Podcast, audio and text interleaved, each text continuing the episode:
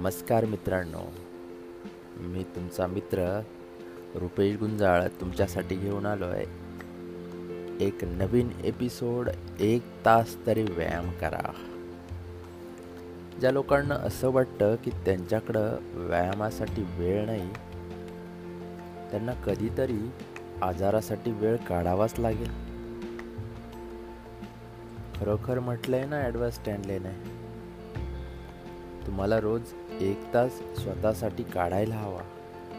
तेवीस तास दुसऱ्यांसाठी आणि एक तास स्वतःसाठी. आपल्या शरीराच्या स्वास्थ्यासाठी. सौंदर्यासाठी. खरोखर एक तास वेळ जास्त नाही आहे ना मित्रांनो? शेवटी शरीराच्या जोरावर तुमची सगळी कामं करत असता.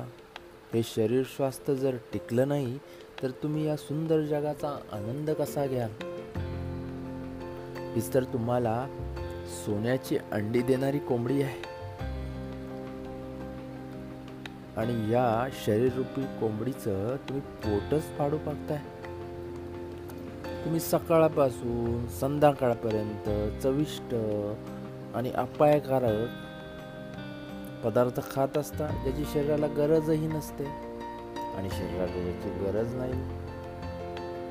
त्या गोष्टी तुम्ही खाता.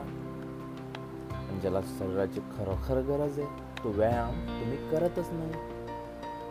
आता तुम्ही सांगा शरीरावर हा अन्याय होतोय की नाही?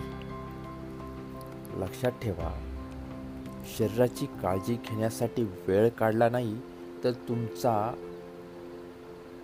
उरलेला वेळ म्हणजे तुमचं जीवन अगदी हंड्रेड अँड वन पर्सेंट धोक्यात येईल. व्यायाम ही एक गुंतवणूक आहे.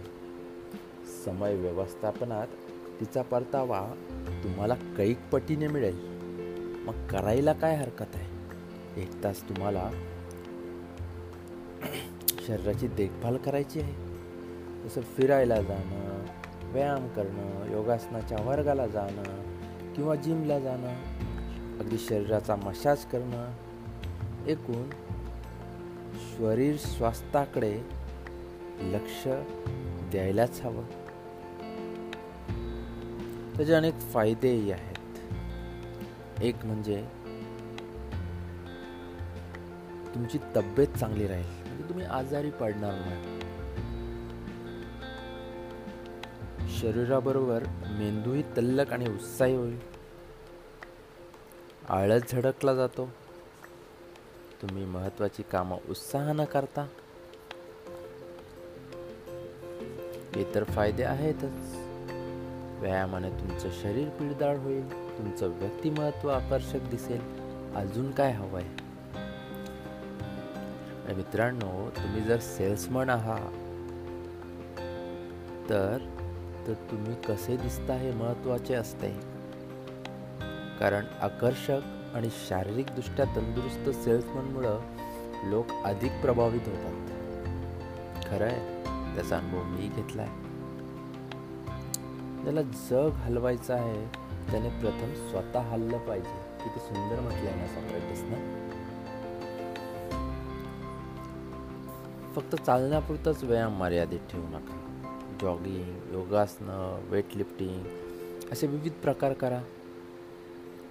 मित्रांनो सूर्योदयापूर्वीची वेळ चालण्यासाठी योग्य असते कारण त्यावेळी हवेत प्रदूषण नसतं आणि ताजा ऑक्सिजन तुमच्या फुफ्फुसांपर्यंत पोचतो अगदी मेंदूतही पोचतो त्यामुळे तुम्हाला ताजेतवानं वाटतं.